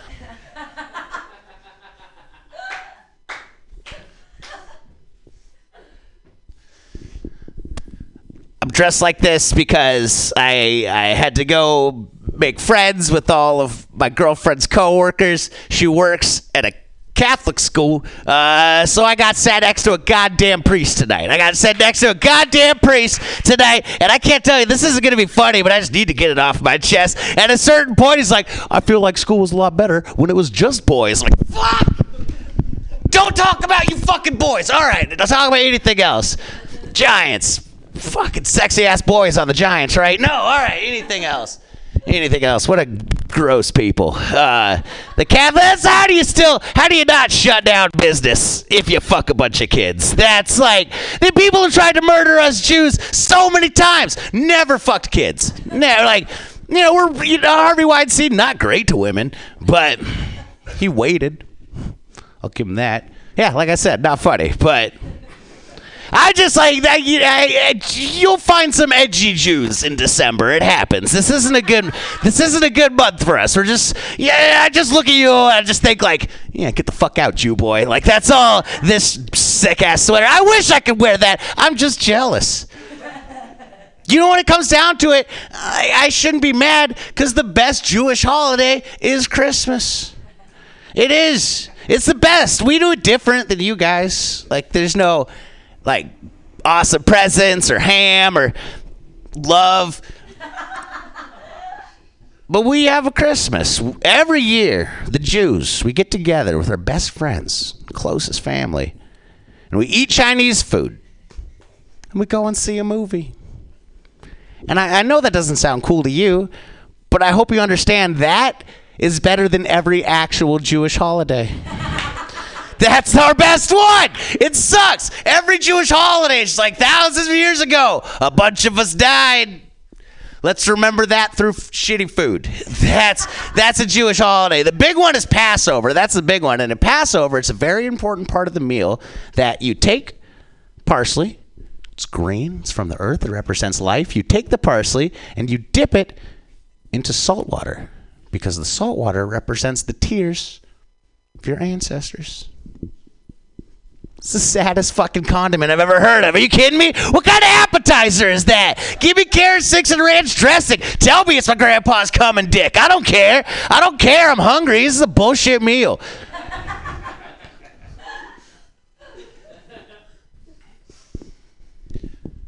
I'm glad. I'm. I'm it was worth it though. It was worth it to go and deal with kid fuckers tonight. I got a girlfriend now. It's fine. She looks like me. That's not good.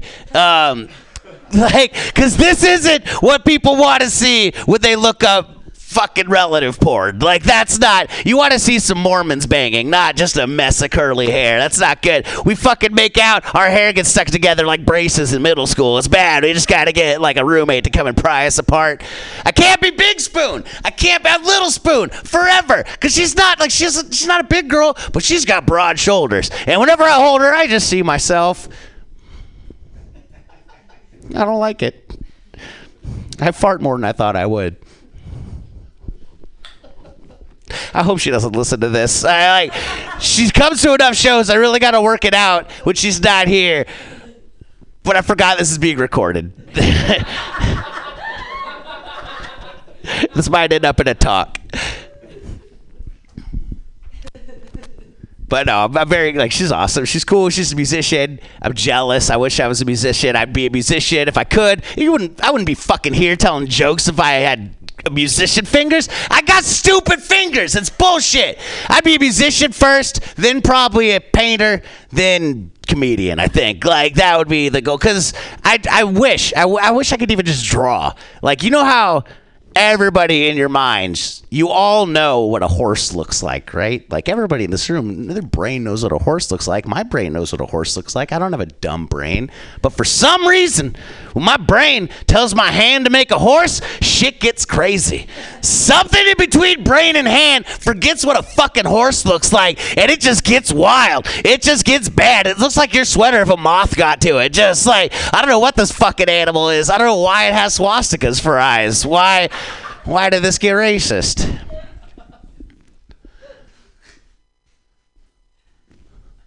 Well, I think we could say this has been the greatest comedy show you guys have ever been to. Can we say that? I'm going to say that, yeah. I think we're there. Friends now.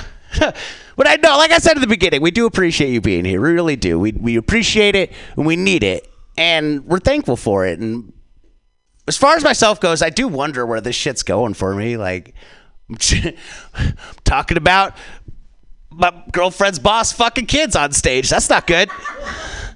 But I wonder, I wonder if one day, maybe, you guys will be watching Netflix. And what if you think at the time you saw me here and you say to yourselves, that Clay Newman guy?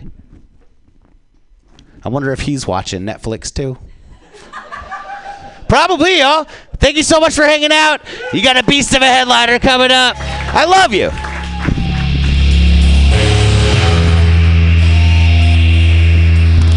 Keep it going for Clay Newman. He has a girlfriend. Yeah.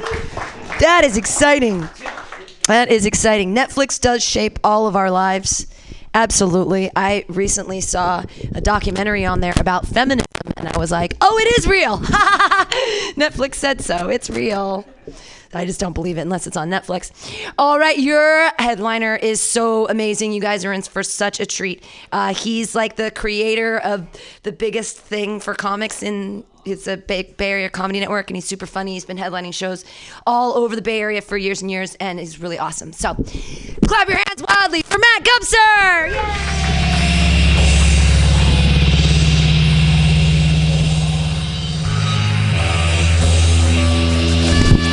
What Pam was saying is I plateaued.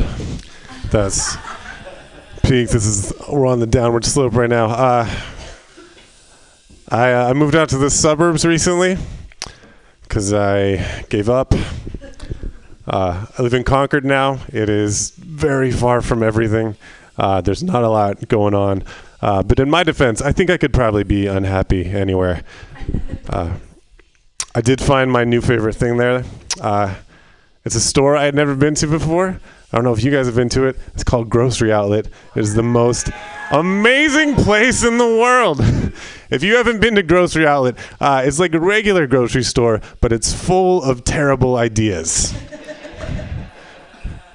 It's a discount grocery store, so it's like it's, it's like overstock and failed new flavors. You're like a cantaloupe Gatorade. I didn't know that existed, but it's forty cents. I guess I'm buying thirty of them it's fun. It's very exciting because you you know you you go in there and you it's you don't know what you're going to find. It's, you're you're full of hope. You're like you're hoping you know it's going to be mostly crap, but you're hoping you find some overlooked hidden gem that somehow the rest of the world has discarded and has gone underappreciated. Uh, it's sort of like if dating in your 40s was a grocery store. Uh, there's weird shit in there. There's weird shit. Uh, I saw this last week.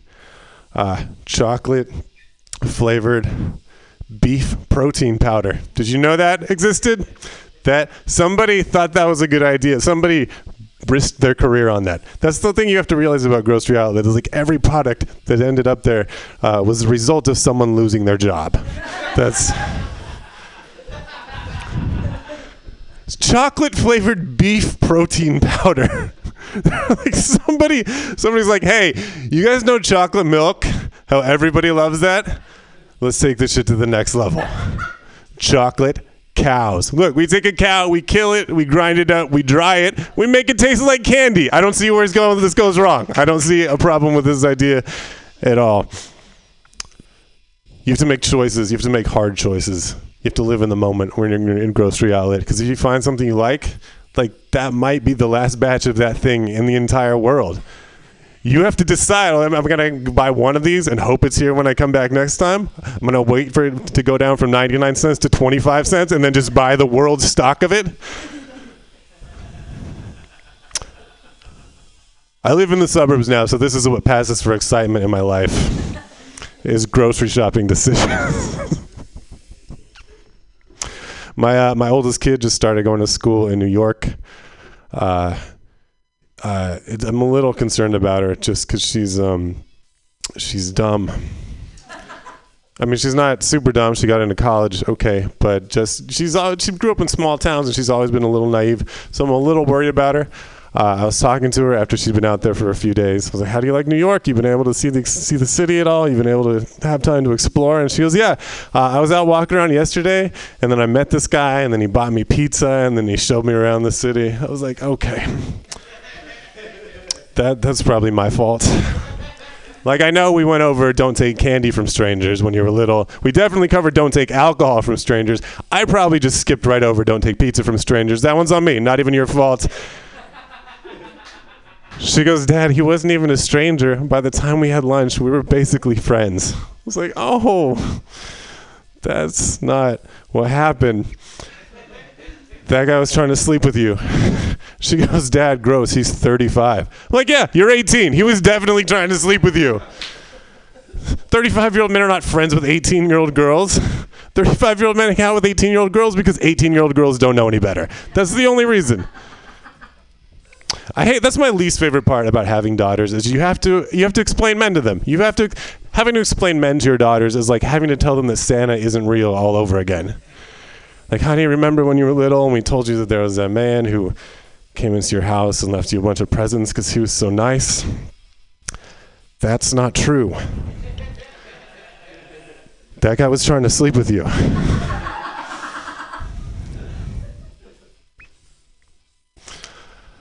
I just got a dog. Uh, any dog people in here? This is San Francisco. You legally have to be dog people. Uh, they don't tell you when you adopt a dog that you also adopt every other person who also has a dog. You have automatic membership into the cult of dog people, and then you have to pretend to be friends with those people whenever you see each other in public for no goddamn reason whatsoever. Just four minute conversations with everybody else who has a dog. For why? Why? Oh, look at us. We both got things on ropes. I guess we're friends now. what kind of thing is your thing? Oh, mine is a different thing. Is your thing nice? Mine is sometimes. We'll see. this is fun. We both have poop in our hands. I just have all these conversations where we just stare at each other's dogs the entire time. There's no eye contact. I have no idea what any of my neighbors look like from the knees up. My dog is uh, she's very large. She weighs 130 pounds, which is a lot of dog. But I'm a pretty big guy. She's a pretty big dog, so from like a block away, we look perfectly normal. And then we just keep getting bigger. like, hey, there's a normal thing. They're getting bigger, coming closer. They should be here by now, still getting bigger. I don't know what's happening.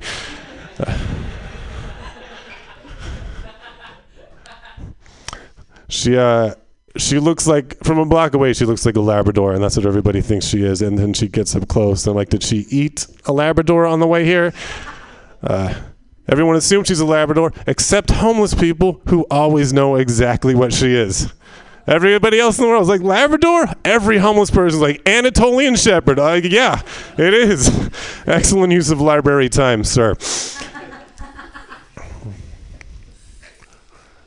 My uh, my girlfriend and I had been talking about getting a dog for a while. We'd been discussing a dog, and we'd also been discussing exploring an open relationship. Um, I thought we were having two conversations. Turns out we were just having one conversation, and we got a dog. That was that was not my first option. Not because I wanted to see other people. I uh, I'm not a great boyfriend. I feel like trying to see additional people would be like trying to add more classes when you're like a C minus student. like I'm just to end up on academic probation. There's no way this works out well. Uh, but the open relationship sounded like less work. I was like, wait, you're to date other men, but I don't have to walk them or feed them, right? Let's do that. I'll be here when you get home. Uh, we've been together for seven years. Uh, I'm pretty sure this is it for both of us. Uh, I don't really believe in the idea of soulmates or anything like that. It's just that both of us have long histories of staying in bad relationships longer than we should. And this one is okay, so I just assume it's going to go forever. You know, if love doesn't keep us together, inertia definitely will. That's what nobody talks about. When those secrets to long term relationship success, complacency is a really big part of that. How did you know there were one? Just, you know, really kind, great sense of humor. Just tell he was never going anywhere. Just in general. Just. The idea of soulmates is a weird idea to me, you know. The idea that there's just one person out there for you on the entire planet. There's 7 billion people here. If there's only one you think you could get along with, you sound like a dick. and maybe it's you, is all I'm saying. Seven, that's a lot. That's a lot. Like one in a million is a phrase that we like to use to make things sound amazing and special and unique. But one in a million out of seven billion is 7,000. Which means there's 7,000 one in a million people out there. Probably statistic, like those people are spread evenly around the globe, right? There's a better chance that those 7,000 people live in third world countries currently in the middle of famines or revolution. There's a better chance of that than those people go to your Starbucks, is what I'm saying.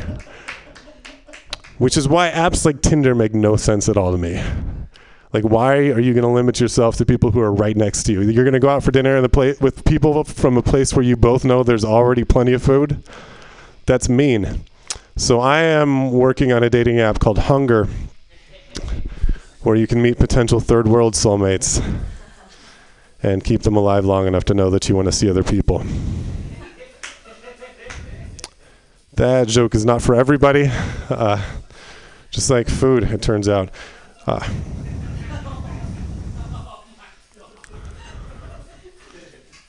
I was reading about world hunger. Um, the United Nations says it would take $30 billion a year to end world hunger. To feed every starving person on the planet would cost $30 billion a year. And Americans spend $60 billion a year trying to lose weight. Isn't that insane?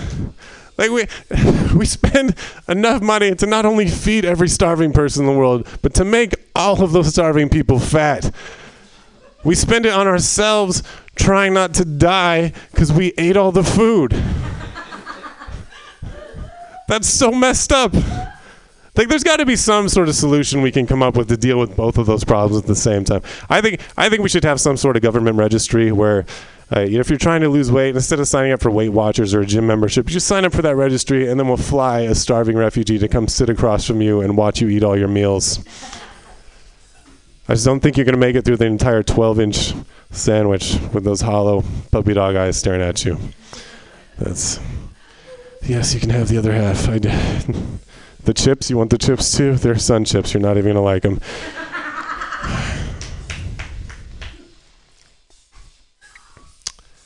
Seven years. That I know that that's not really a long time, but it seems it feels like a long time.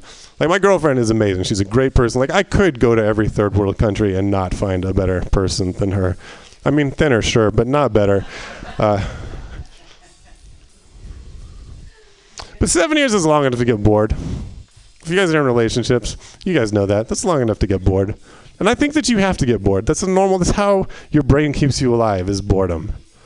Like, cause we we all have those beginning parts when you first meet somebody and you're crazy. Like you you're you turn into a crazy person when you meet somebody you get excited about. You get obsessive. You just think about them all the time, and you text them and you wait for them. You're like, what are they doing? Why haven't they returned it? When did I see them next? You, you turn into an idiot. And then you have maybe it goes well. Like maybe you get that first couple dates and those goes well, and then you get a, a date that turns into like a full weekend where you're just fucking and then Netflix and ice cream until you can fuck again for like 48 hours straight. You have to get bored. At some point, your brain has to kick in and say, I've already come on all those body parts. Maybe I should go to work today. Or either that or I'm going to end up living in a van. So- uh, nothing personal. There's so many. There were so many comedians who talked about living in vans today. We should have had this show in a parking lot. I think.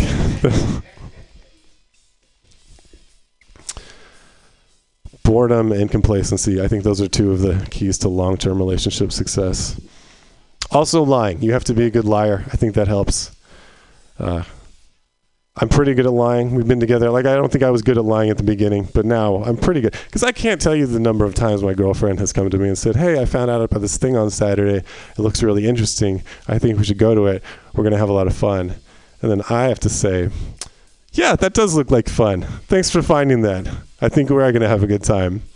I've never meant that at any point. At any point in our relationship, I've ever meant not at the beginning, not at the middle, not what, what I assume is the end soon. Uh, no, there's no end. We're going to die together in the suburbs. And I think that goes back to the open relationship thing. Because I think if we were in an open relationship, then I wouldn't have to lie as much. Because every time she came in and be like, hey, I found out about this thing on Saturday. I think we should go to it. It's going to be a lot of fun. I could be like, no. Uh, why don't you call Steve? Steve probably needs to go for a walk. I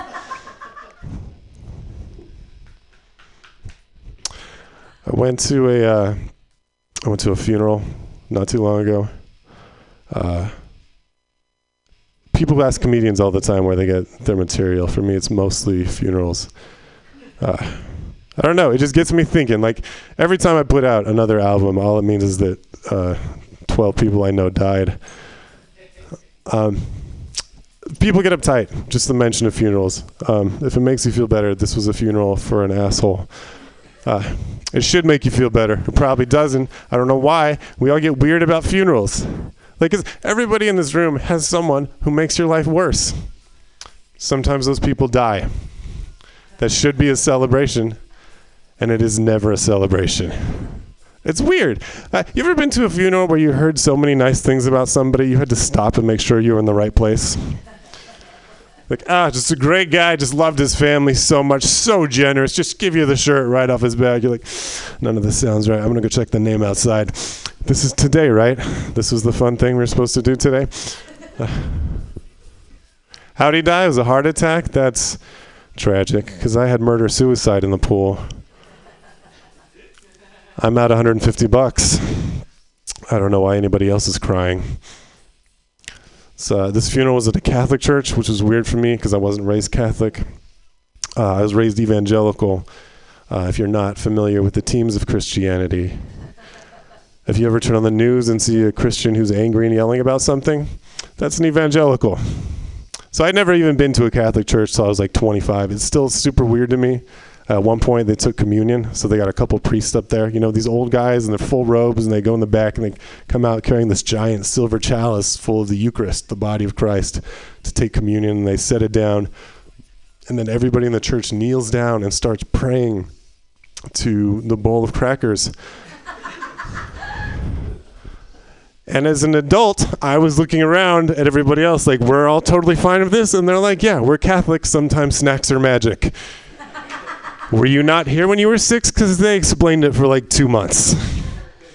And that's the whole problem. I wasn't there when I was six. I was learning other weird shit when I was six. Like Noah was marching dinosaurs around. That's what I was learning. If it was a bowl full of dinosaur crackers, maybe I'd be on board. Like, but we all had that. Like, everybody has facts in their head based on whatever weirdness our parents believe when we were little. You know, those things just stick with you forever. But those facts, those ideas are based almost entirely on where you happen to be born. Like if you're born in South America, there's a 90% chance you're raised Catholic. Born in the Middle East, 97% chance you're raised Muslim. India, 85% chance you're raised Hindu. Utah, 6 million percent chance you're raised Mormon.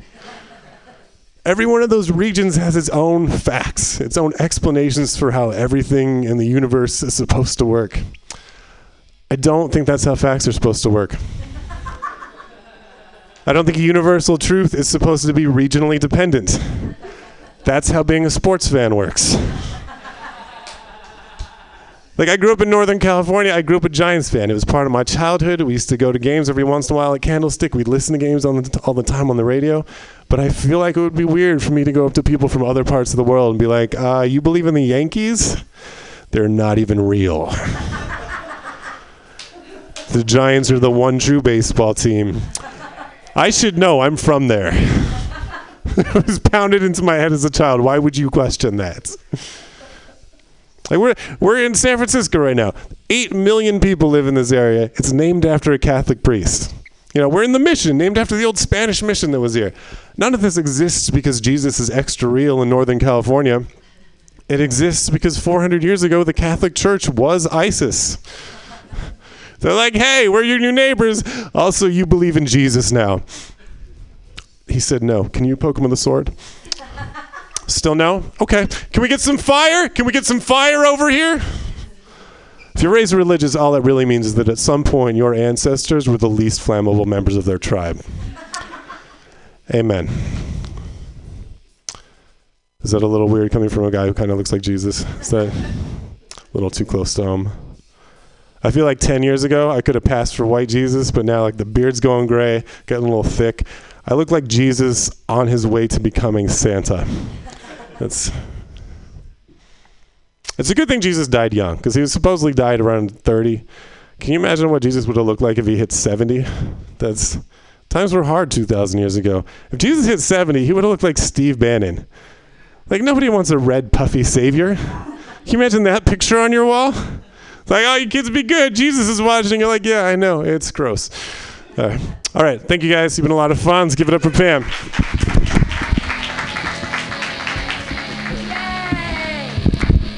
Mac ups, everyone! Yay! Hey, well, clap for yourselves. Say yay us! Yay! Yay! Thanks to all of Velasquez's friends for coming to the show.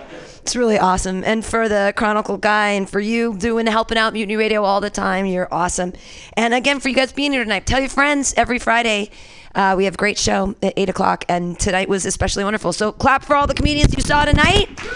And uh, clap for David Zunzu in the back, running your ones and twos.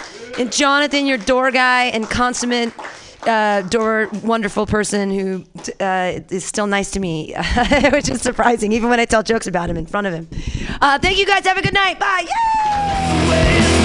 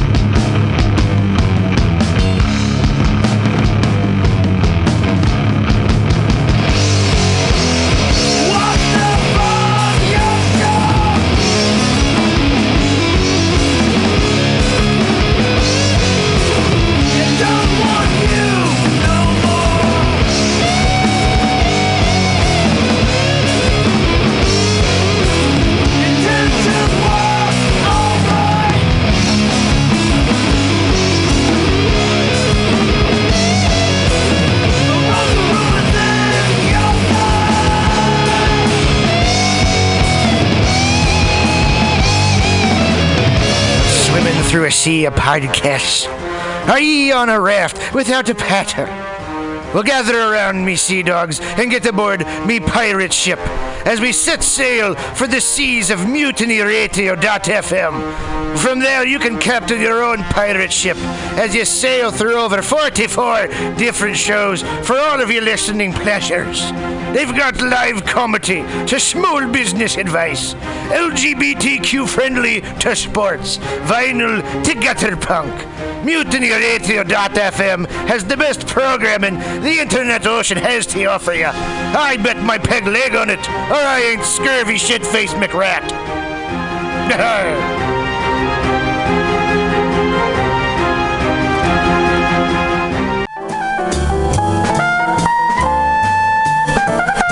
Asiento.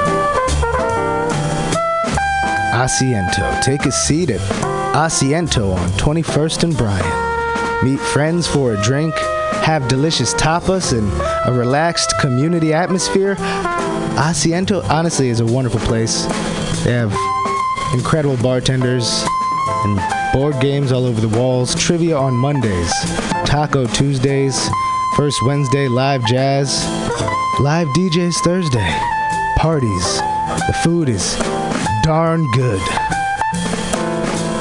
Special happy hour prices all night long with your Mutiny Radio Comedy Festival ticket March 1st through 5th. Check out the schedule at www.asientosf.com. Come take a seat. I had a date there and it did not go well. But it wasn't the fault of the place. They're very nice. Asiento.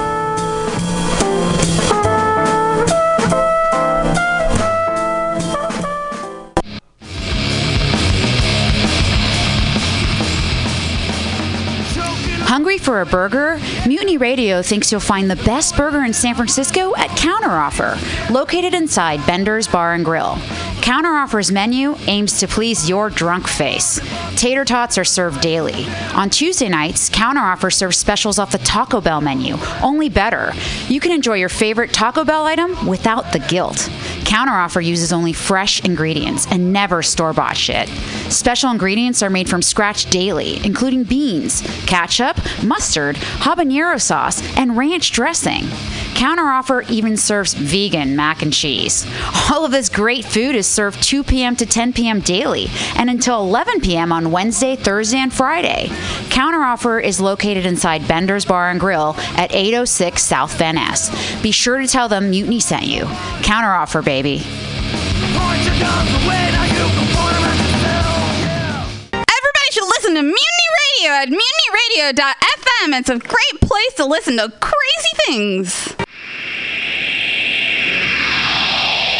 Subliminal SF visual and auditory mind control brings you the best, coolest t shirt and hoodie designs and mind bending local bands and shows at venues all over San Francisco and the Bay Area.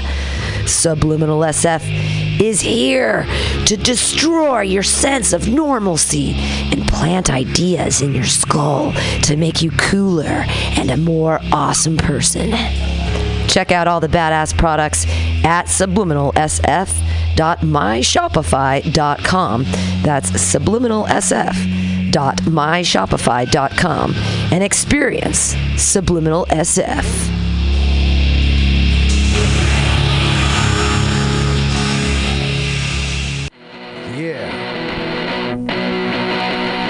Welcome. Bender's Bar and Grill, located at 806 South Van Ness in the Mission District of San Francisco. Your favorite bar with awesome bartenders, rotating local art, and a killer back patio.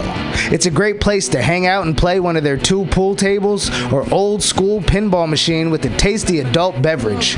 Live music every Saturday for only $5. Bender's brings you face melting metal and rock and roll. The last Friday of the month, punk rock and schlock delivers super fun karaoke with Aileen. Come on, what's not to like? They even have Counteroffer inside, frying up the tots with sexy hot burgers for your face. Open every day at 2 p.m. Their happy hour goes till 7 p.m. Bender's is proud to be a sponsor of the Mutiny Radio Comedy Festival because they're an awesome community asset to the dirtbags who keep art alive in the mission. Bender's Bar and Grill.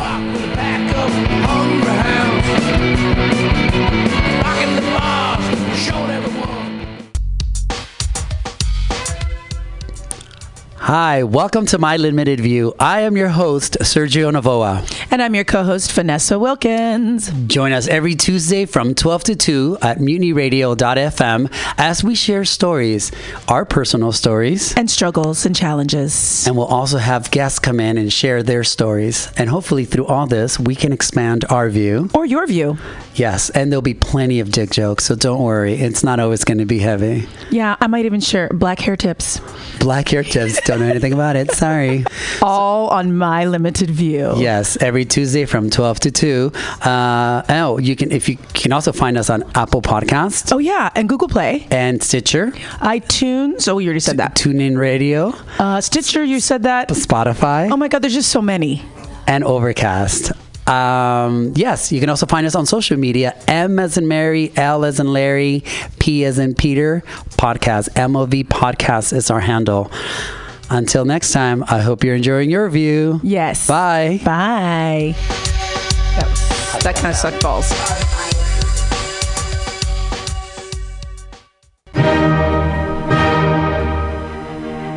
Good evening there, my friends here at MutinyRadio.fm. Chester Cashcock here, and giving you my love and regard as well as movies over there. And uh, I just wanted to let you guys know that anytime I go swimming in my vault of rare coins and piles and piles of filthy cash, I can't help but listen to Pamtastic's Comedy Clubhouse every Friday from 8 to 10 p.m. I mean, if anyone who knows anything about comedy knows that Pamtastics books the best of San Francisco and beyond's underground comics. It's a great showcase, and they have a fun time at Pamtastics deep in the Mission District where you can laugh off your tushy for a mere $5 every Friday to 10 p.m. And I laugh because $5, I mean, that's what I use to wipe my tushy with. So to laugh it off for a mere $5 is indubitious. But if you can't make it to Mutiny Radio, well, don't even worry. Don't fret at all. You can simply download the podcast post show and giggle in the comfort of anywhere, like your Aspen summer home on the mountain ridge with the kayak feeling. So all you got to do is just go to podcastics.pcrcollective.org slash comedy clubhouse, or you can listen live every Friday from 8 to 10 p.m. as your host Pam Benjamin brings you the best comedy from San Francisco and beyond the universe. And what's better than the universe? It's a cash cock, honey.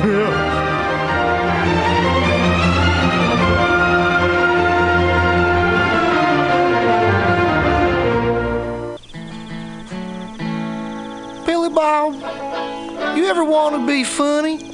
Well, my dogs think I'm funny, Daryl. Well, I mean, you ever want to be like in front of an audience, like other than like squirrels, dogs, and dead peasants?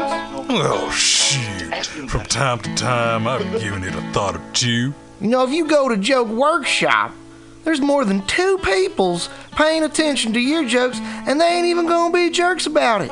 Daryl, are you serious? I can get people to listen to my jokes? And they'll even say nice things, dude, before they tell you how to get improvements. No way. What is this dag nabbit thing called? It's Joke Workshop. Joke Workshop? Yep, every Monday, 6 to 8 p.m. on the Mutant Radios. So you're saying I could tell my jokes every Monday from 6 to 8? That's what I'm saying. It's the Joke Workshop Mondays, 6 to 8 p.m.s at the Mutant Radius. Yahoo! Four ninety nine.